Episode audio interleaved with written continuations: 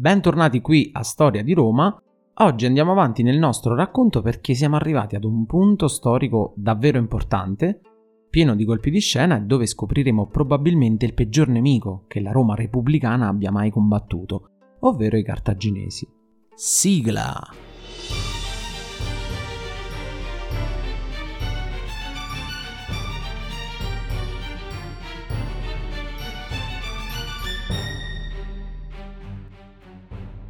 Prima di iniziare volevo annunciarvi che ho aperto una mia pagina Instagram interamente dedicata a questo podcast dove pubblicherò contenuti diversi su vari episodi che avete ascoltato, alcune curiosità o altro.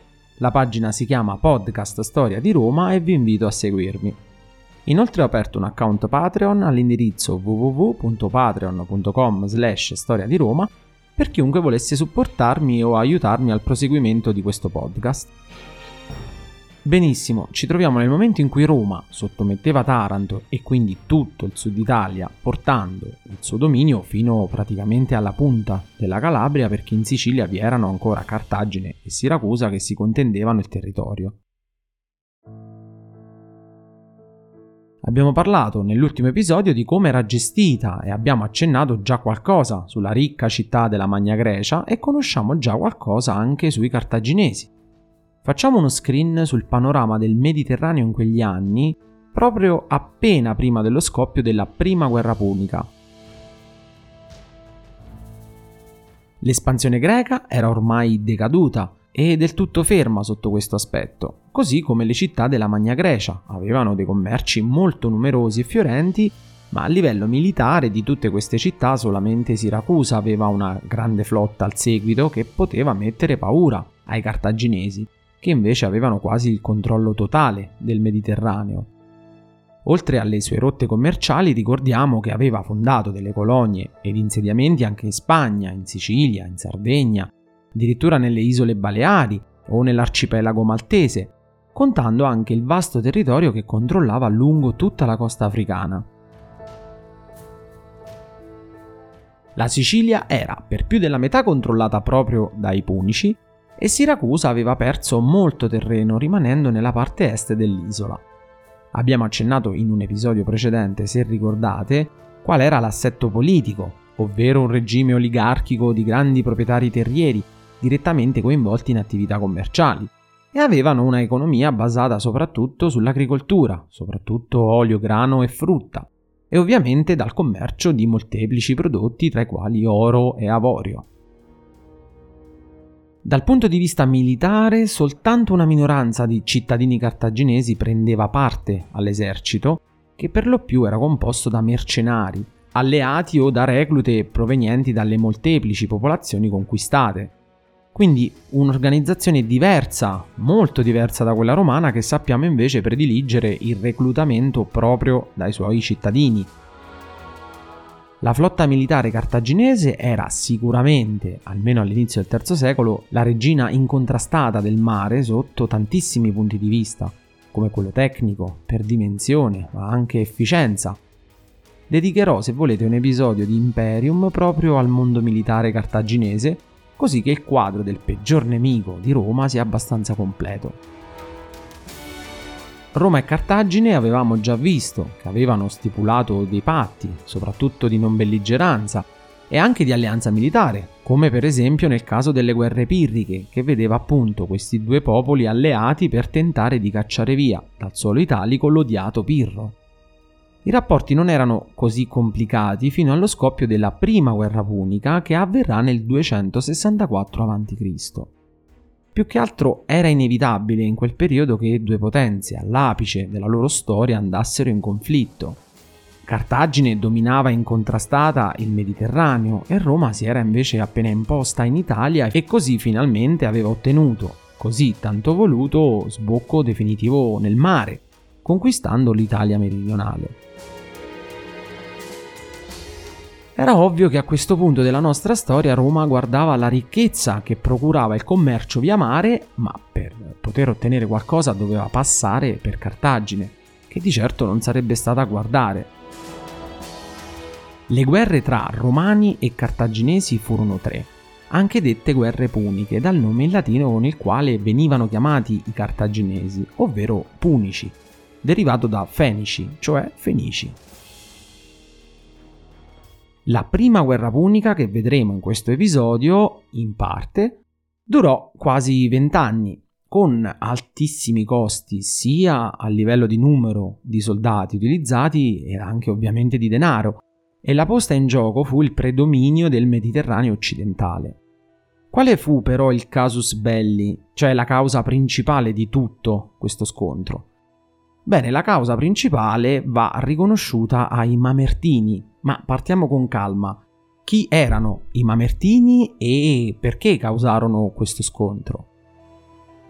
Sulla loro provenienza esistono pareri discordanti, alcuni studiosi hanno stabilito essere originari oschi della Campania, perciò affini appunto ai campani.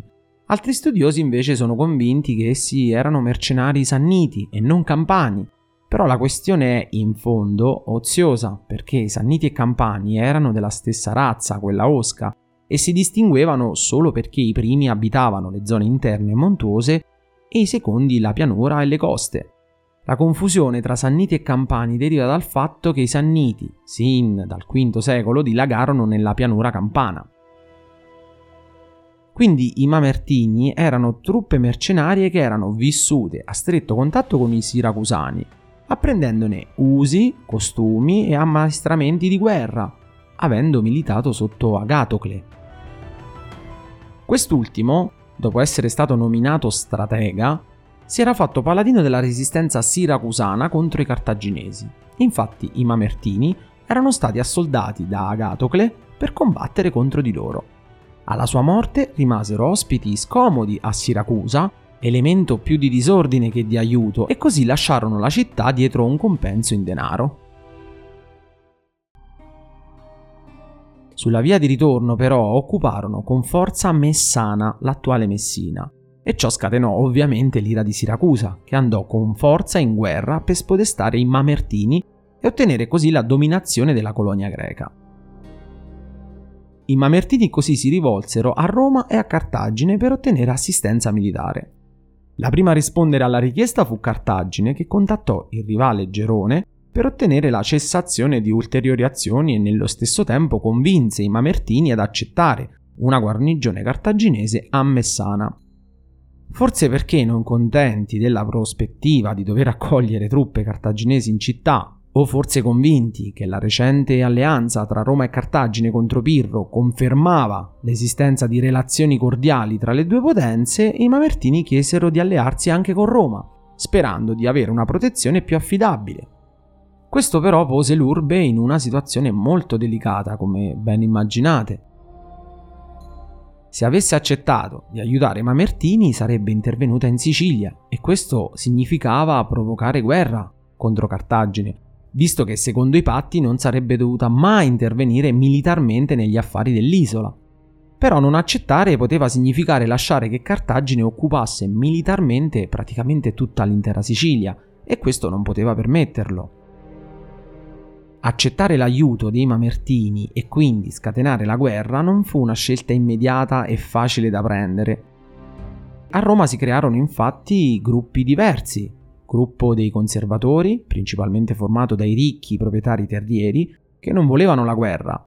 Sapevano che sarebbero andati incontro ad un periodo di estrema difficoltà, soprattutto dal punto di vista economico, visto i costi che generava uno scontro di quelle dimensioni, e quindi non avevano alcun interesse nel voler appoggiare questa causa.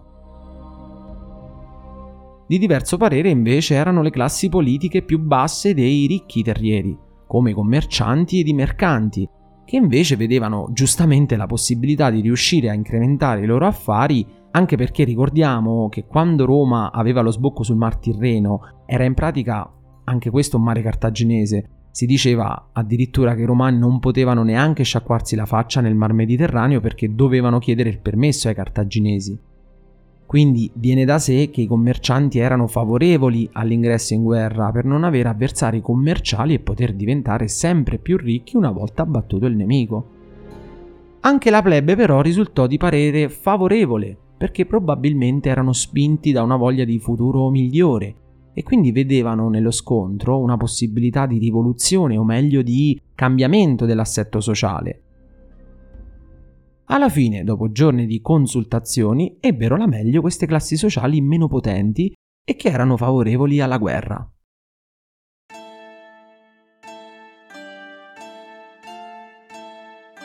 Si dice che i romani mandassero a Cartagine una lancia, ovvero simbolo di guerra, ed un caduceo, simbolo di pace, chiedendo ai cartaginesi di scegliere quale volessero, e che i cartaginesi rispondessero ai messaggeri, portatori dei due simboli, potendo scegliere di lasciare quello che volevano.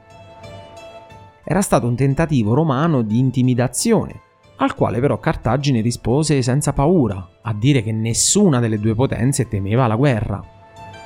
Scoppia così, nel 264 a.C., la prima guerra punica che durò oltre vent'anni.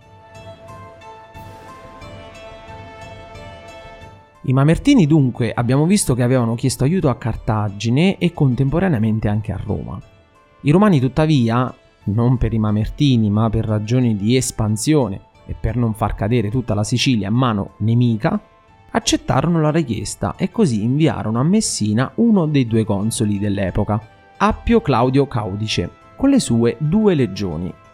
Le altre due legioni vennero affidate a Marco Fulvio Flacco.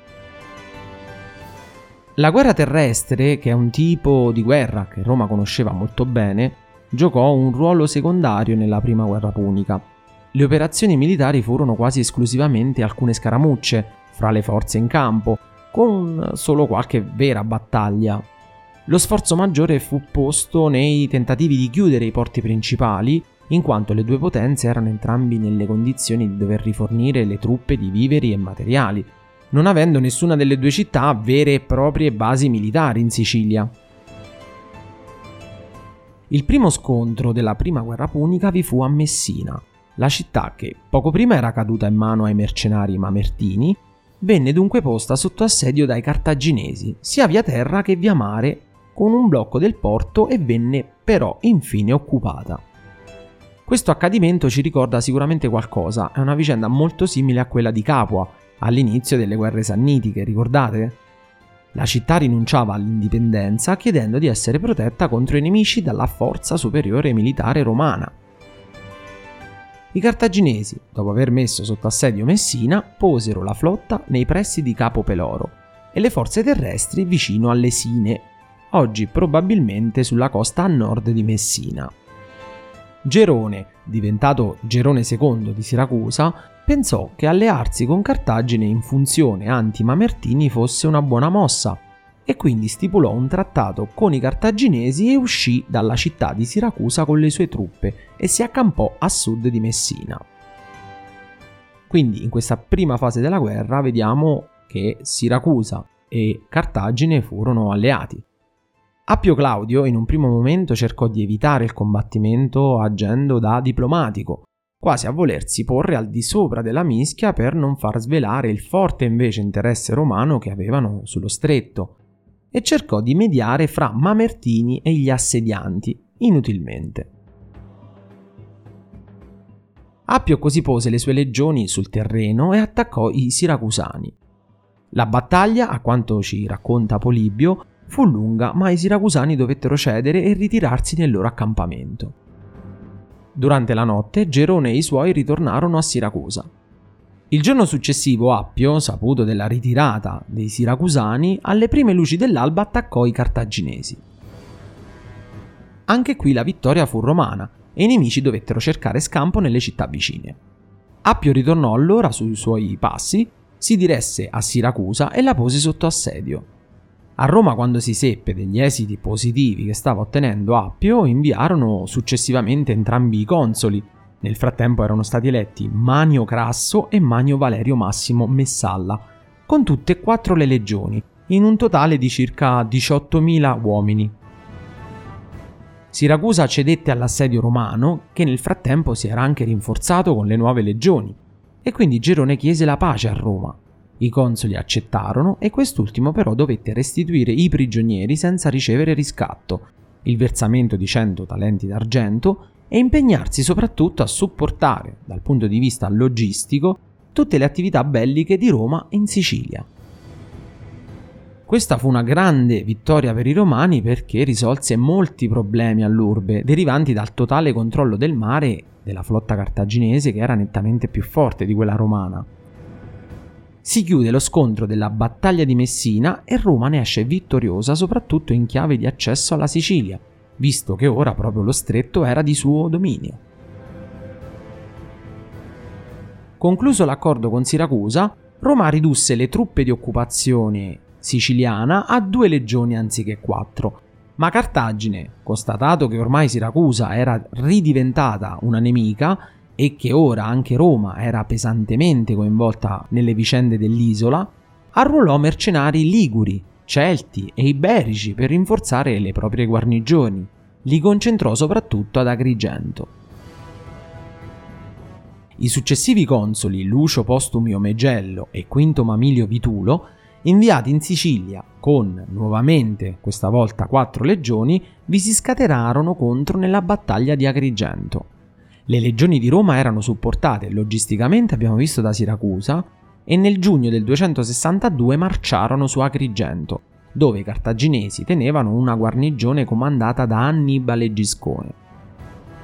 Le legioni romane si accamparono a circa 8 stadi, quindi circa 1500 metri dalla città, Annibale Giscone si rinchiuse con la sua guarnigione e tutta la popolazione all'interno delle mura, raccogliendo tutte le vivande possibili dal territorio circostante. La città era preparata ad un lungo assedio e in effetti sembrava che tutto quello che si doveva fare era resistere in attesa dell'aiuto della madrepatria, visto che aspettavano rinforzi che nel frattempo aveva chiesto. Inoltre dobbiamo ricordare che tutta la superba ingegneristica d'assedio sviluppata nel tempo dai Romani era all'epoca ancora rudimentale o del tutto sconosciuta. Per conquistare una città come Agrigento l'unico metodo era l'assalto o la presa per fame.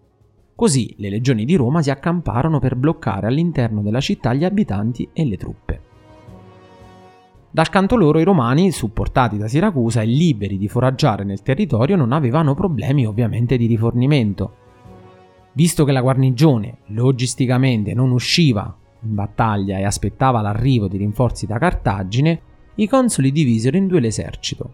Una delle due metà rimase davanti alla città e l'altra fu spostata in direzione di Eraclea Minoa, ancora in mani puniche, da dove presumibilmente sarebbero giunti i cartaginesi. I legionari costruirono due fossati, uno per ripararsi dagli attacchi portati dalla città e l'altro per difendersi dall'esterno e una serie di fortificazioni in punti strategici. Dopo cinque mesi i cartaginesi di Agrigento, che cominciavano ovviamente a risentire dell'assedio e iniziavano a patire la fame, mandarono appelli perché fossero inviati i tanto desiderati rinforzi. Cartagine reagì e truppe puniche si raccolsero a Eraclea Minoa proprio all'inizio dell'inverno del 262. In Sicilia pensate che giunsero circa 50.000 fanti, 6.000 cavalieri e 60 elefanti, comandati da Annone. Dopo una marcia segnata da alcune scaramucce vinte dalla cavalleria di Annone, i cartaginesi riuscirono a impadronirsi delle scorte alimentari romane stipate ad Erbesso, si accamparono poi a poca distanza dai Romani e in poco tempo si disposero in formazione di battaglia. L'assedio di Agrigento continuò, ma ora anche i Romani erano sotto assedio. Gli assedianti diventarono assediati. Io vi ringrazio per l'ascolto. Se il podcast vi interessa, vi pregherei di cliccare sul segui per non perdere i prossimi episodi. Infine, potete scrivermi commenti o suggerimenti a storiadiroma.podcast-gmail.com Grazie mille e al prossimo episodio.